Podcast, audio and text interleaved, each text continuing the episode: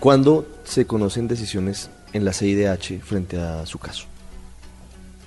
¿Se conoce? No, pues la CIDH se pronunció, la Comisión Interamericana se pronunció en su momento públicamente. Faltan decisiones de fondo, digamos, eh, de la Corte Interamericana. Ya falta, digamos, yo tengo unas medidas cautelares, eso siguen vigentes. La, la Comisión Interamericana de Derechos Humanos me protegió a mí y a la ciudad en sus derechos fundamentales.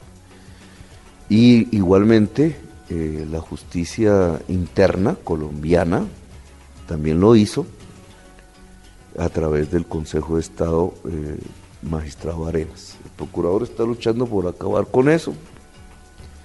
Eh, para mí es muy lamentable ese, cómo la extrema derecha se tira incluso su propia posibilidad de volver a gobernar el país por acabar con la alcaldía de Bogotá. ¿Qué opina a propósito de ese tema, que el procurador esté en una situación que podría sacarlo de la Procuraduría en el Consejo de Estado? No, yo en eso no me meto, yo no actúo por venganza, ni me alegra mucho la situación. Pues, digamos, cada acción trae su reacción. El procurador no entendió, y los amigos de él, que eran los del presidente Uribe, que peor aún, ¿cierto? El señor Londoño Hoyos, el señor eh, Fernando Londoño, bueno, todo ese grupito, Pacho Santos, etcétera ese grupito no entendió que estaba acabando su propia tumba política, su propia derrota electoral, tratando de acabar con el alcalde de Bogotá.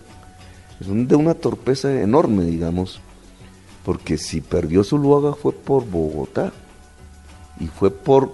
Zuluaga no tuvo la culpa, pero sus amigos, por querer tumbar al alcalde, le acabaron la presidencia de la República.